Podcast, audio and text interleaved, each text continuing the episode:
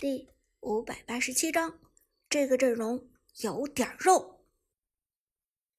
Prime 战队这边选完四个位置，现场观众已经惊呼出声：杨玉环、张飞、苏烈、牛魔，一个回血法师带三个坦克，而且都是峡谷中厚度惊人的超级坦克。Prime 战队这是要搞事情啊！这个阵容太厚了。Prime 战队这一局的套路非常明显，就是要用坦克怼死你。子豪哈哈笑着说道：“原本我还以为辅助是出在张飞和苏烈的身上，但现在看起来，Prime 战队这边的辅助应该是牛魔。”芊芊点头道：“没错，比起来，牛魔对经济的需求最少，不需要太丰厚的经济就能打出不错的效果。”原本牛魔其实是射手时代的第一辅助，尤其是他的被动提高双抗，对于射手来说非常重要。后来射手没落，便带动着牛魔没落。不过牛魔的被动技能放在 Prime 战队这种纯肉阵容之中也是很有作用的，可以让队友肉上加肉。神殿战队这边看到 Prime 战队的阵容之后，他们也有些无语。这么恐怖的坦度，简直就是要命！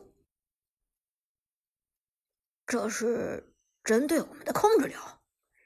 达摩麦克无奈问道：“对面如果用这套阵容的话，咱们几套控制丢过去，很有可能也无法收掉一个人头。”将军则郁闷地说：“早知道我就拿雅典娜了，三枪斩杀还是有希望干掉这些坦克的。”吕布也可以，现版本的吕布表现不错。”妖帝说道。但现在说什么都晚了，神殿战队这边只剩下一个辅助，一个中单。再三考虑之下，神殿战队做出了选择。妖帝的辅助拿的是鬼谷子，鬼谷子有削弱双抗的技能，可以用来对付 Prime 战队的坦克。至于中单，小雅选择的是嬴政，对面 Prime 这套阵容，一般法师根本打不动，唯一的办法就是把自带穿透效果的秦始皇给请出来。随着妖帝和小雅做出选择，神殿战队的阵容已经完全确定。这一套阵容前半部分打的依然是一个控制流，但后半部分就有点偏离本心了。这也是神殿战队的无奈之举，因为谁也想不到 Prime 战队这边的阵容居然如此皮糙肉厚。解说子豪也倍感无奈。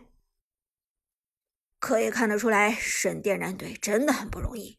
最后经过一系列调整，终于选择了一个勉强适合针对 Prime 战队的阵容。而 Prime 战队这边还有最后一个人选没有确定，他们将会选择什么英雄呢？芊芊半开玩笑的说：“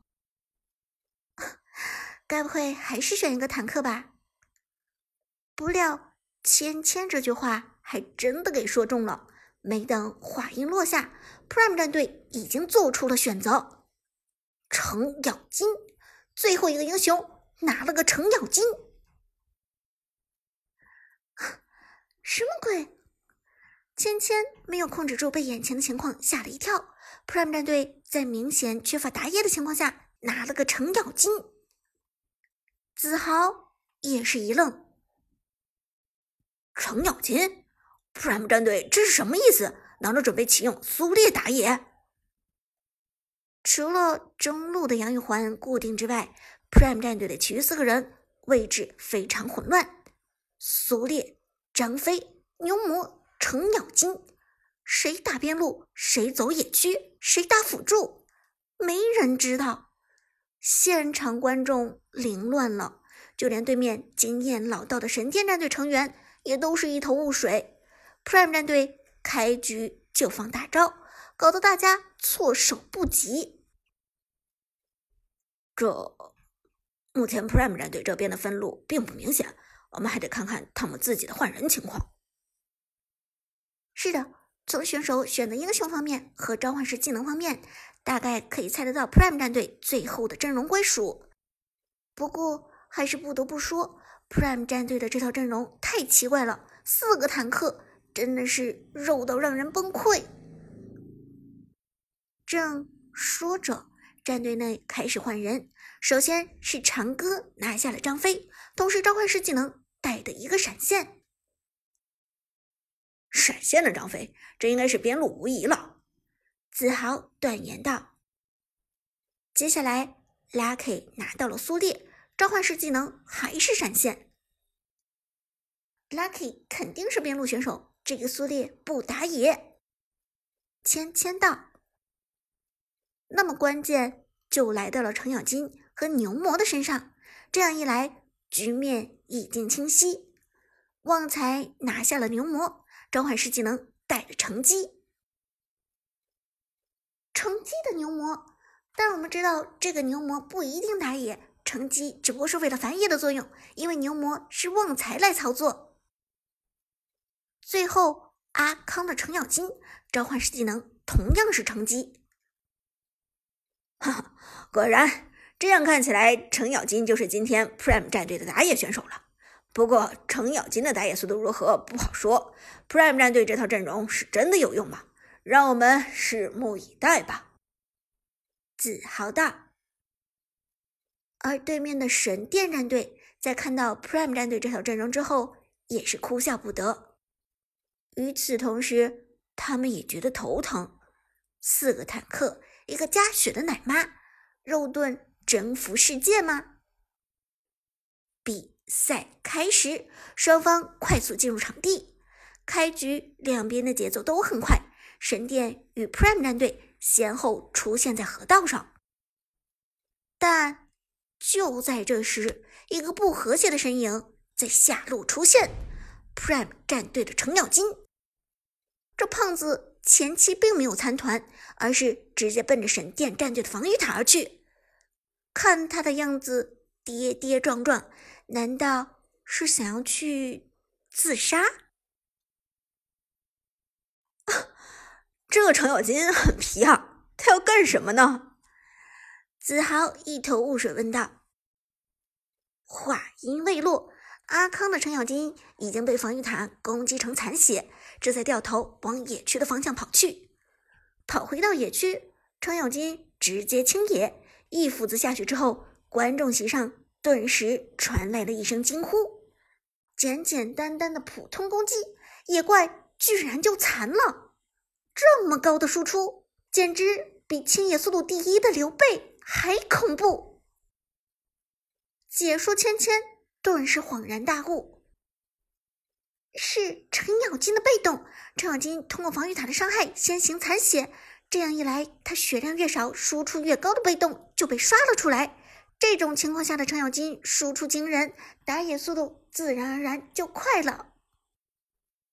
哦，原来如此，子豪这才明白其中的道理，被 Prime 战队的骚套路秀了一脸。